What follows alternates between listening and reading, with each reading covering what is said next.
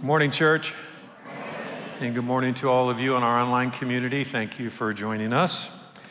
And before we go any further, I uh, mentioned to you last week that uh, Luke and Shelby were due any time. Well, they're no longer pregnant, they have now given birth. Well, let me clarify she gave birth, okay? Um, yeah, to uh, a little boy and his name is Grayson James Ulver. And so he was born on September 30th at 11:37 p.m. So almost October 1st, but not quite there. So we're super excited for them, and I know the guys are going, that's great, and the women are going, wait, don't we have any more information? Like 19 and a half inches long, or seven pounds, 14 ounces? Healthy baby. So mom and baby and dad are all doing great. And uh, so we congratulate them. And like I tell every couple when they have their first kid, now you're married. now you're married. All right, anyway. I could do that because I'm an old man, and you know, old men have those sayings, so you know, whatever. All right, I'm gonna ask you a question. I want you to think about it for less than 10 seconds because it'll probably come really quick. Do you have a favorite restaurant? If you had to think about the restaurant that you want to go to. Price is no, no issue, so it doesn't have to be an anniversary or any of that. Just your favorite restaurant. Can you, can you think of that? You got that in your mind? Okay, usually we do. And usually when we think of that, we think of dinner. Very rarely somebody say, yeah, the amazing breakfasts. So it's usually a dinner thing. Now, if I ask you the follow up, I say, okay, you got a favorite restaurant. Why? Then you'll probably go on and tell me, oh, because they have the best steak ever, or they have the best pasta or lasagna ever, or they have the best soft taco, whatever your thing is, you'll quickly transition from the restaurant to the actual meal, that it's the best ever, right? So we all have those. We even do what if games. If you're stranded on a desert island, what would you do? So we have that, and that's a reality of how we live. Now, here, this may be a surprise to you um, to know that Jesus has actually recommended the best meal ever to be eaten. And it's not because of how it tastes, because of what it does. In other words, eating this meal has to do with eternity, and eternity is, is at stake whether you eat this meal or not. So, in a very interesting metaphorical way, Jesus describes what it means to become a Christian based on a meal. And so we're going to look at that meal this morning. I've entitled this morning's message, The Best Meal Ever How to Become a Christian According to Jesus. How to Become a Christian According to Jesus. John chapter 6, verses 52 to 59, as we've been working our study through the Gospel of John. And you know that Jesus, if you've been with us, Jesus has been uh, preaching to a crowd. The crowd first started on the other side of the Sea of Galilee, where there was a miracle that he performed. Uh, he fed the 5,000 plus people from a little kid's lunch. And of course, that rumor spread. This crowd is politically motivated. They wanted to prop Jesus up as king, so we talked about politics for a couple weeks. The crowd moved all the way to the other side of the Sea of Galilee, following him because he left and went back to his home base, which is Capernaum, which is where Peter lived. And so we pick it up where Jesus is actually in a synagogue in Capernaum and he's talking to this crowd about eternal life. And he's using this metaphor of bread um, and ingesting bread. Uh, just back it up a verse to last week, as a final verse last week that we talked about. Jesus said, I'm the bread that came down from heaven. If anyone eats of this, of this bread, he will live forever. That's eternity speaking. And the bread that I give, I will give for the life of the world, is my flesh. That was a little switch right there. All of a sudden, we're talking about flesh.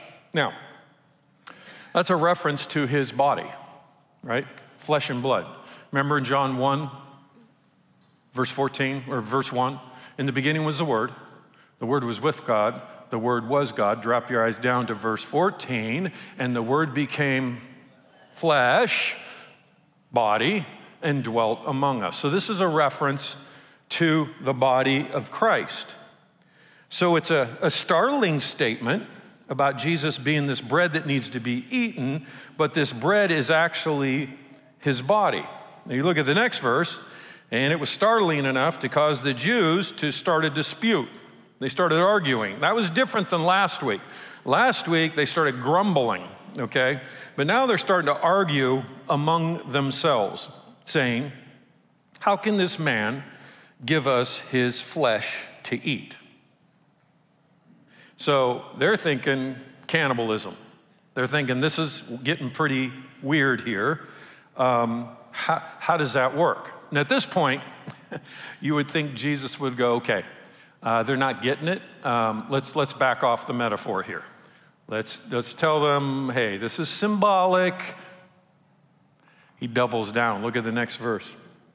So Jesus said to them, Truly, truly, I say to you. In other words, here's a critical truth. Unless you eat the flesh of the Son of Man and drink his blood, you have no life in you. Now, in fairness to the crowd, if I were to say that right now, like, it, you know, unless you eat my flesh and drink my blood, you'd be like, he lost it. He's gone. He's old, now he's gone. But don't forget the mindset of the Jewish people. So, this idea of blood, first of all, okay, Jewish mindset, it was built, their, their uh, how far do I want to go on this?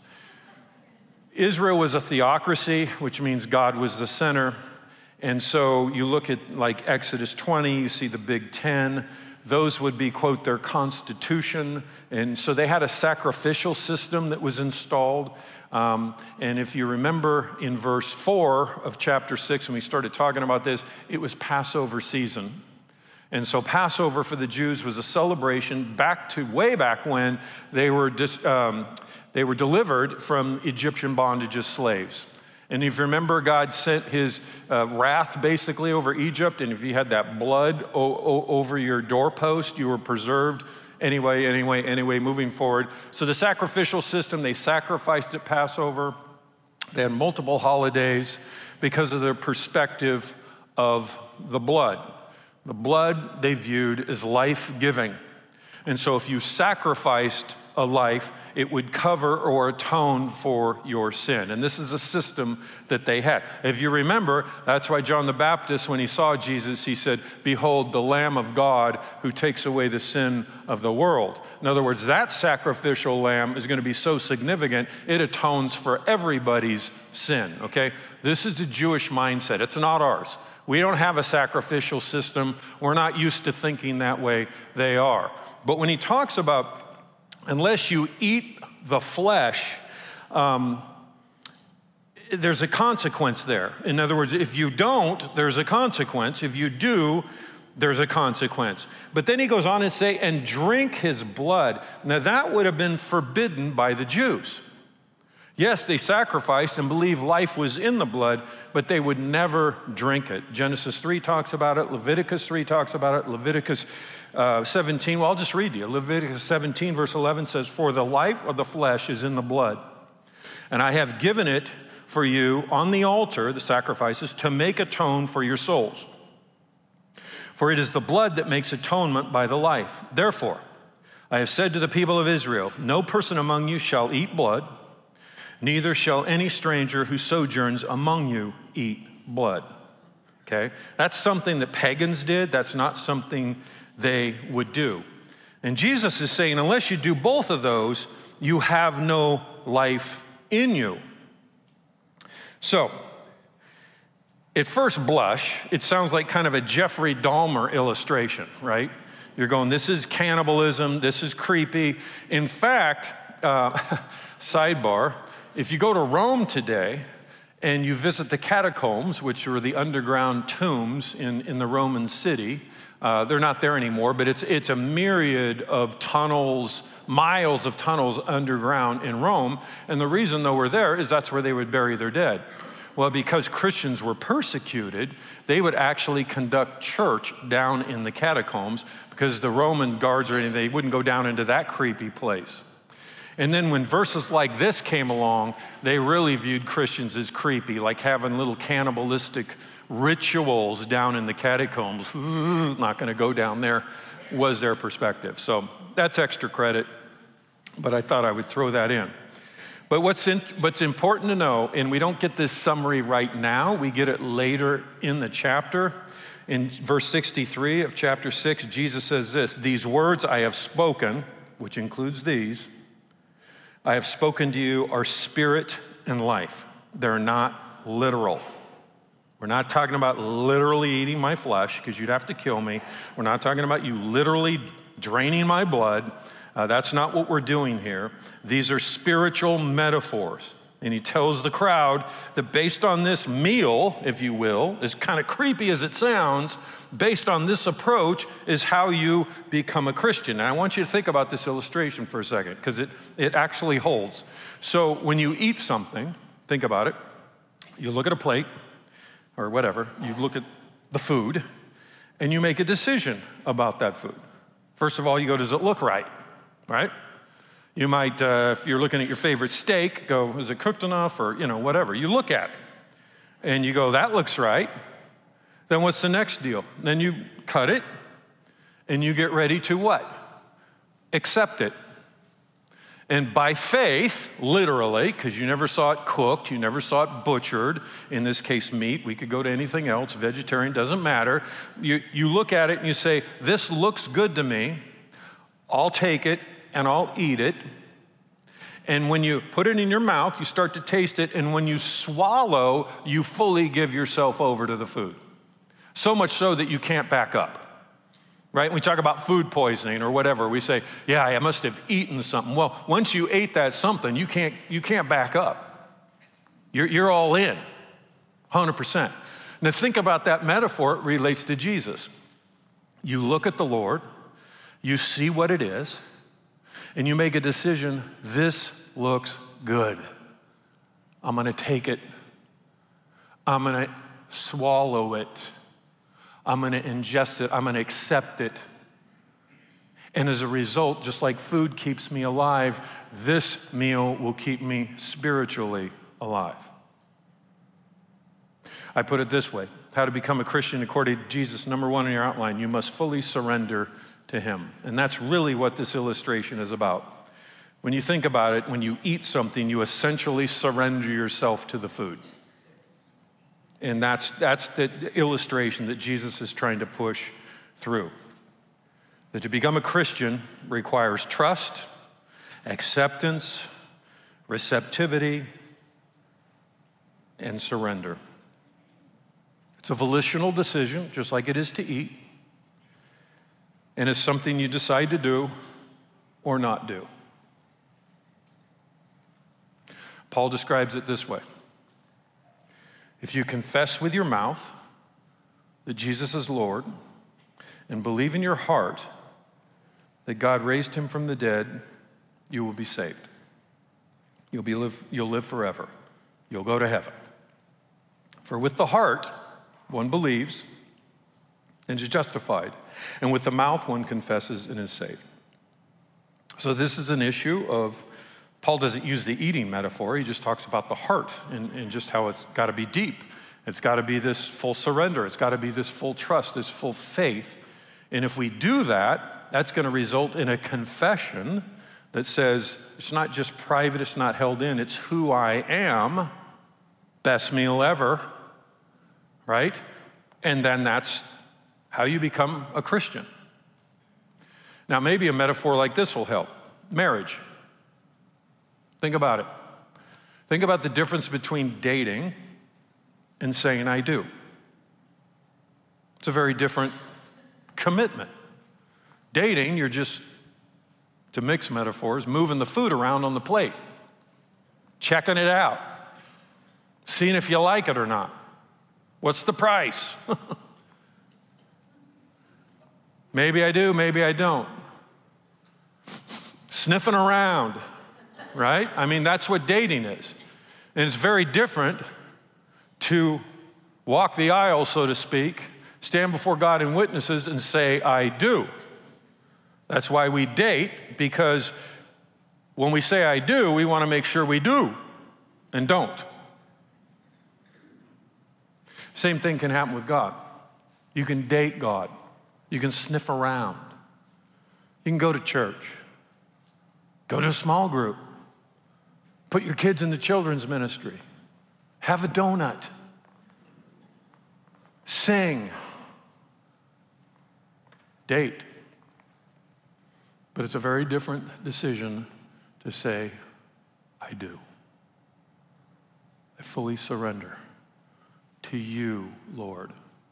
Not to Christianity, but to Christ. It's so personal that he says it's eating my flesh and drinking my blood. And so those are the deeper issues. Now, we might say, well, you must fully surrender to him. You know me, I'm always questioning stuff. How do I know if I fully surrendered? I mean, really, how do I know? Well, I cried. Okay. Could you cry more? Yeah, guess I could. Longer? Sure. Um, I said it out loud. Did you mean it? I think so. How do you know?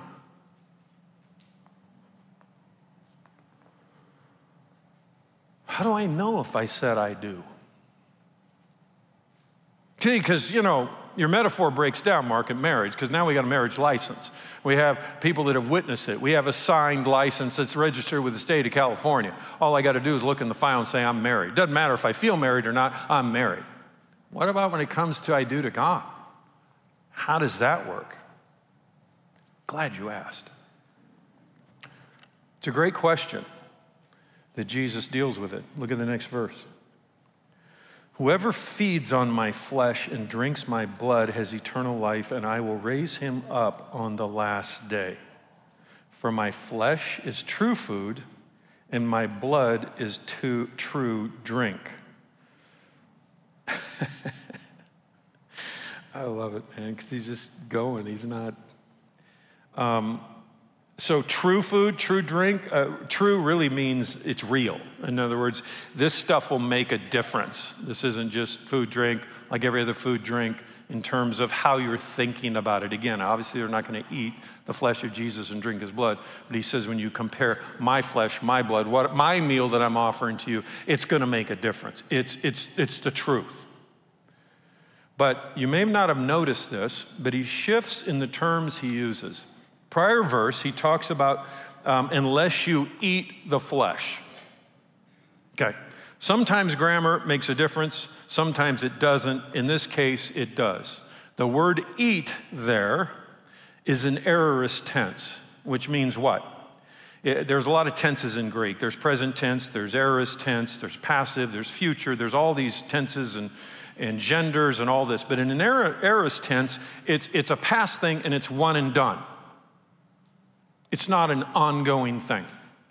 Okay, that's the tense. Unless you eat one time, sit down at the meal one time, then whatever. Now he shifts to whoever feeds on my flesh. And that's different. That's a participle, that's not a verb. So that, that, that, that's, a, that's an ing word. That's unless you're feeding on my flesh. It has this ongoing piece to it, which is interesting. And he uses it multiple times. Whoever feeds on my flesh and drinks my blood has eternal life. I'll raise him up on the last day, for my flesh is true food and my blood is true drink. Whoever feeds on my flesh and drinks my blood abides in me and I in him. Ooh, John 15, abiding stuff. As the Father sent me, and I live because of the Father, so whoever feeds on me, he also will live because of me. This is the bread that came down from heaven, not the bread for the fathers ate and died. Whoever, here it is again, feeds on this bread will live forever. Jesus said these things in the synagogue he taught at in Capernaum. So, we got this transition from eat to feeds, this ongoing thing. And remember, this is, this is how to become a Christian, okay? So, being a Christian starts with initial decision, like we said, surrendered, But here's what he's highlighting it continues with daily decisions. It's like getting married. You say, I do once, but the marriage continues with, I do on a daily basis. Otherwise, you don't have what? A successful marriage. And so, this is a very important idea. This is, and he uses the term abiding that we'll talk about in, in a second.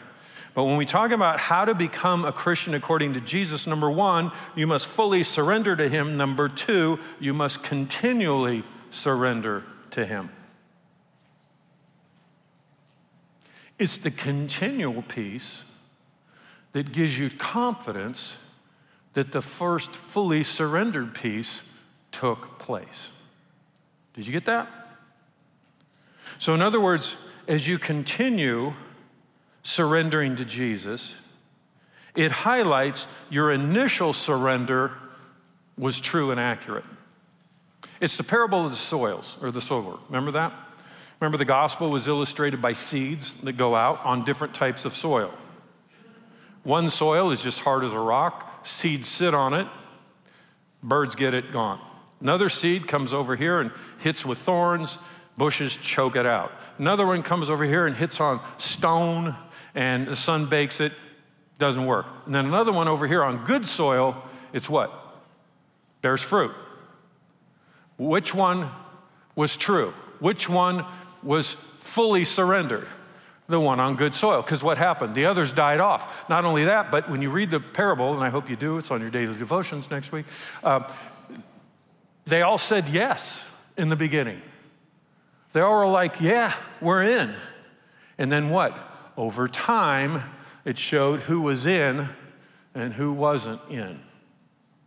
So when we talk about this, this isn't earning your salvation. This isn't earning God's favor. This isn't how to become surrendered 10%, 20%, 30%, 40%. Oh, 100%. No, I'm there. No, this is this is confirming your faith. It's not establishing your faith.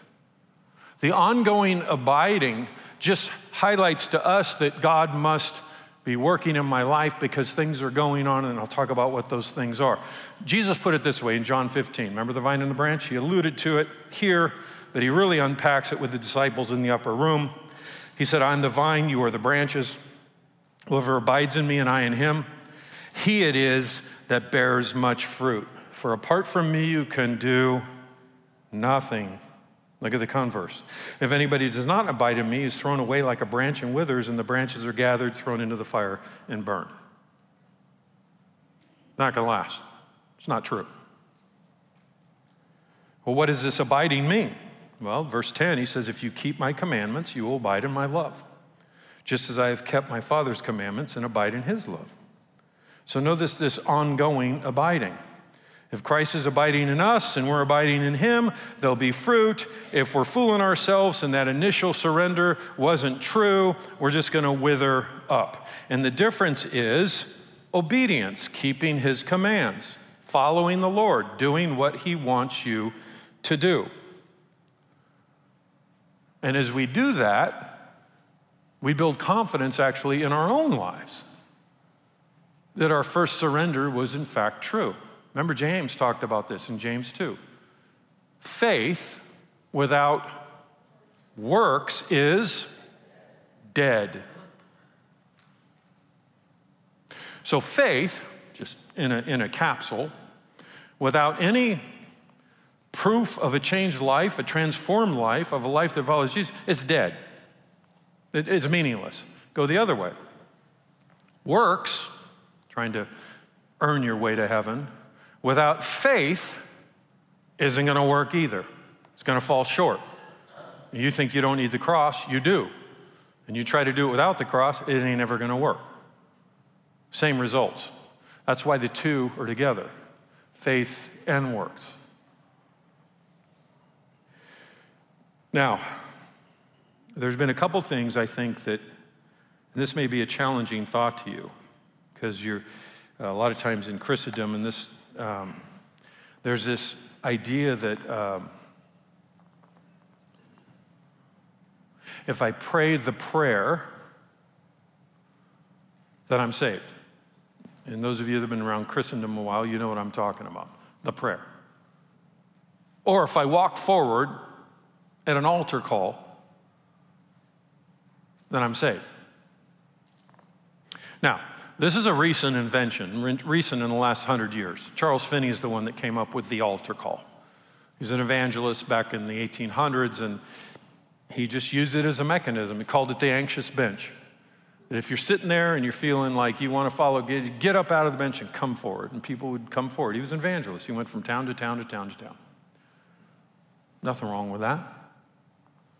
It's not in the Bible, but there's nothing wrong with that. But just like any other kind of mechanism um, that we adopt as Christians, they can become the end game and not the process. And so sometimes we'll say, well, I'm a Christian because I went forward at a crusade. Not seeing that part. I'm a Christian because I prayed the sinner's prayer. You know the sinner's prayer, right? I know a sinner prays, but I don't know the sinner's prayer. But I do.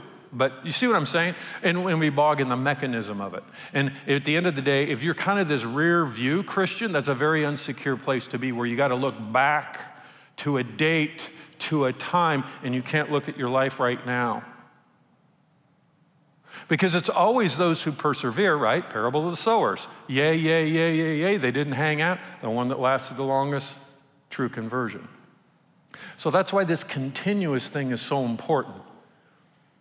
Because it keeps abiding with Jesus if, in fact, you're with Jesus, but it won't work if you're not, because apart from Jesus, like he said in John 15, we can do nothing.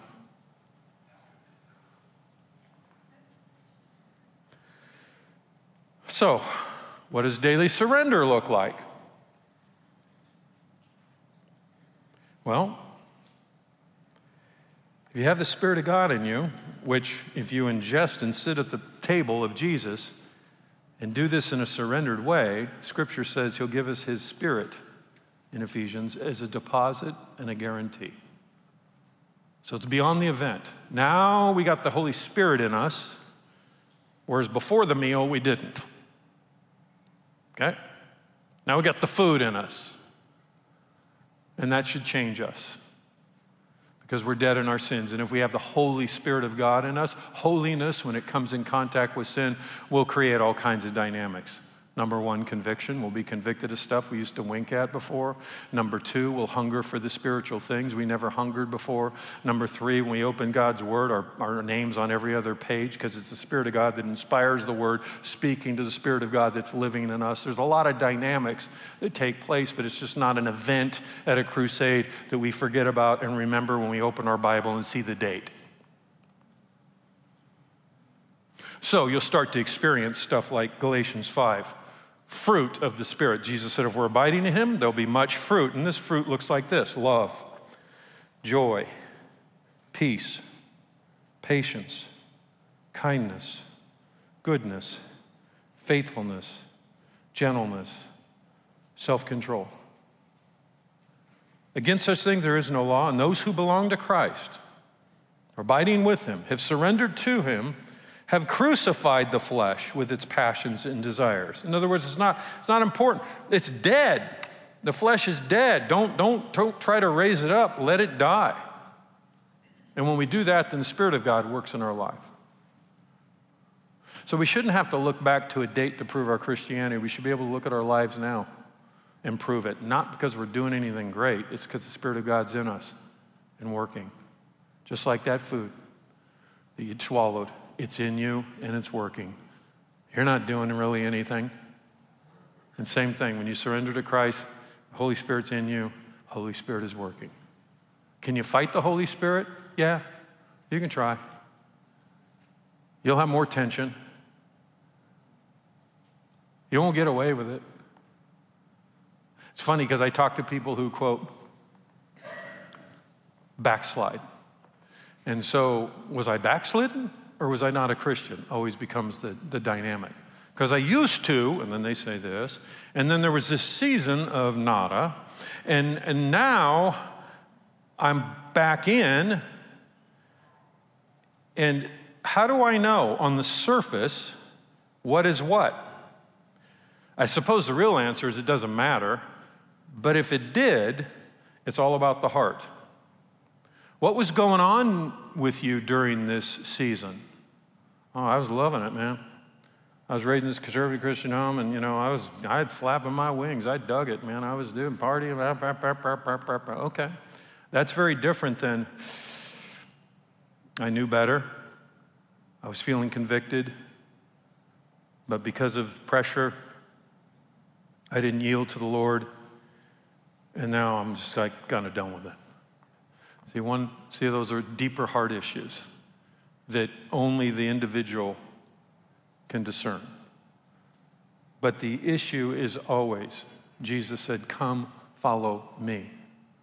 Not, come pray a prayer, hope you have a good life, I'm moving on. So that abiding piece is super, super important. And this is what becoming a Christian is.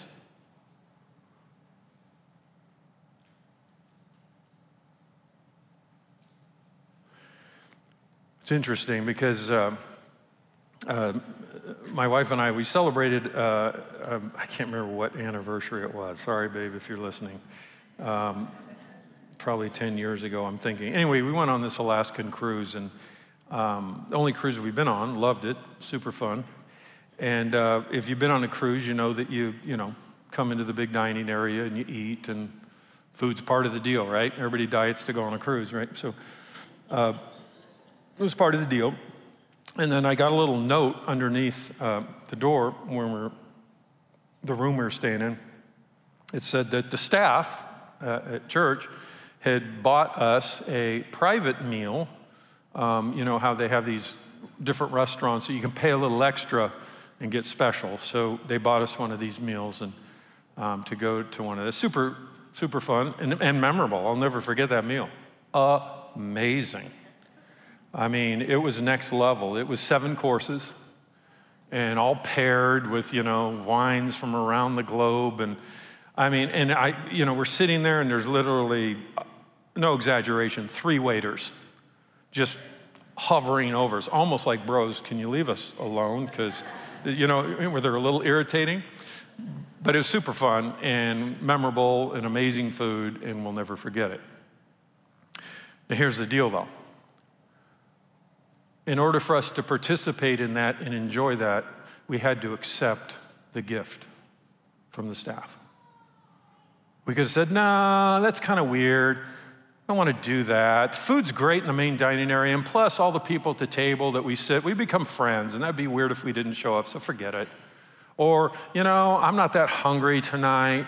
Um, you know, seven courses, that just sounds like a ridiculous amount. And I'm already full from three days of overeating, so no, you know, whatever. The only way that could have effect is if we accepted it. You get where I'm going. The meal that Jesus offers is amazing. Best meal ever. But it's of no effect if you don't accept the gift. It's the most expensive meal you'll ever eat because it costs Christ the cross. But it'll be the most complete waste ever if you walk away from it. The consequences are significant because eternity is at stake. These are strong words.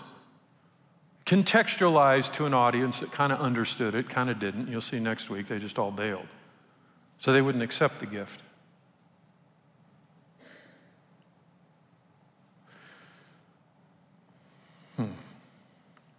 So, how about you? You dating God? Or have you said, I do?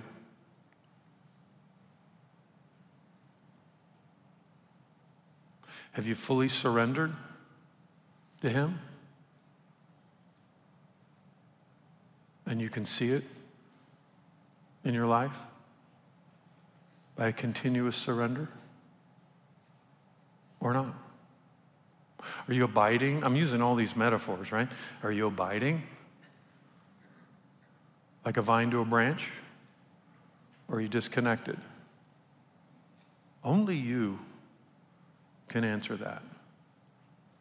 Because only you can step into it. Only you can sit down at the table.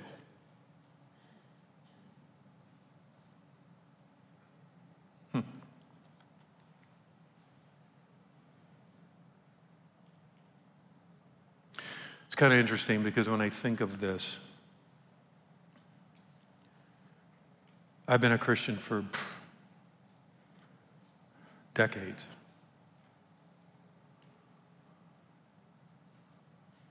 And I often think, why wouldn't anybody step into this? But then I realize it's spiritual warfare. Then I realize God draws people to himself in his timing. So, where are you?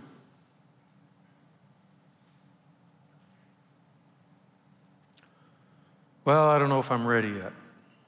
Okay. What would make you ready?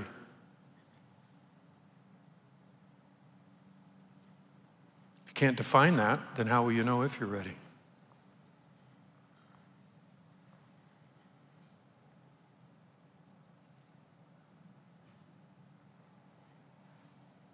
You may have noticed the flowers. They were from my brother's memorial yesterday. Most of you know, my, I, at least I said it, you may not remember, my brother passed away about six weeks ago.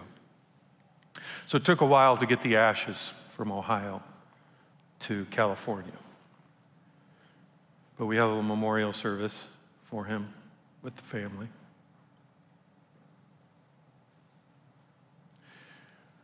And I remember talking to my brother, and, and by the way, it was a, it caught us all off guard. He was making dinner, fell over dead. He wasn't sick, he wasn't cancer, this wasn't a thing that was being expected. Now, my brothers had a colorful life. Some of you have brothers like that. And let's just say spiritual things weren't a key ingredient on who he was until the last few years. And I remember talking to him. He's going to church. It's like, what? My brother's going to church. He made friends at the church. He got baptized at the church. I'm like, are you afraid to die? Because if there's ever a person that might be afraid to die based on their history, it'd be him. And he said, Nope, not afraid to die. Really? Because I'm going, I'm kind of afraid to die. Why aren't you? Are you not thinking straight? And he goes, I made my peace with God. He experienced Romans 5:20. Where sin abounds, grace abounds more.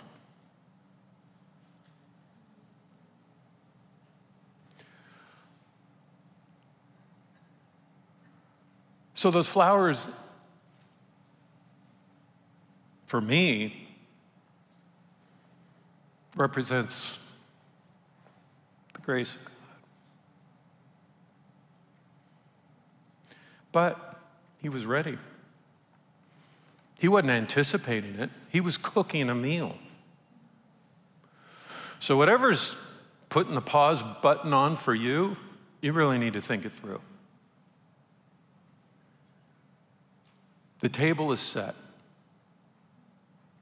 The question is will you partake? There's a lot at stake. God loves you. He paid for your sin on the cross. so that you could experience His grace and not God's judgment. If and, well, when your heartbeat stops and you're ushered into the presence of God, you can have the hope of heaven because you are relying and surrendered and embracing the grace of God through the cross. It's a gift. Not by works, as Paul said, so that no one can boast. The question is will you partake of the best meal ever? Lord, hmm. We know that we can play games. We know that we can be involved in church and involved with the things of you and, and never even encounter you. Uh, we can date you. And Lord, I know you're looking to people to say, I do, because of what you did. You hung on the cross and said, I do to us. And you just want a reciprocating heart that wants to receive your grace and your sacrifice. And I pray for all those that have never done that. Maybe in this auditorium, maybe watching online, maybe watching in the future. I just want to encourage you. If you're listening to this, God is drawing you to Himself. And maybe you're thinking right now, yeah, that's me. How does He know that's me? I've never met the guy. Has nothing to do with me. That's God speaking. And He's drawing you to sit down at the table and surrender your heart to Jesus. It's an act of the will. Will you do that? If you want to do that here this morning, and you could do it, you can have this meal anywhere. If you want to do that here this morning, make your peace with God. I'm just going to give you a few minutes. I'm not even going to pray a prayer to repeat after, just so it becomes your personal time. But confess to God right now yeah, I'm a sinful person, God. I need to be saved.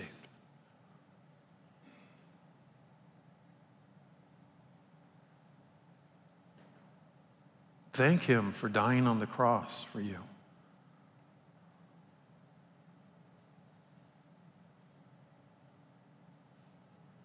Ask Him to forgive you and to fill you with His Holy Spirit.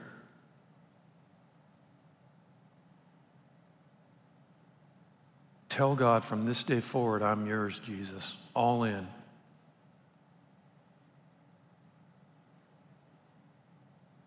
Lord, I do pray for those that have done that, taken a bite. Lord, I pray you're filling. I pray that you would give each person that has surrendered their heart to you a big hug so they can sense and understand your presence. And Holy Spirit, I pray that you do your work and clean house where it needs to be cl- cleaned and encourage. Lord, we know that this is, this is not a game.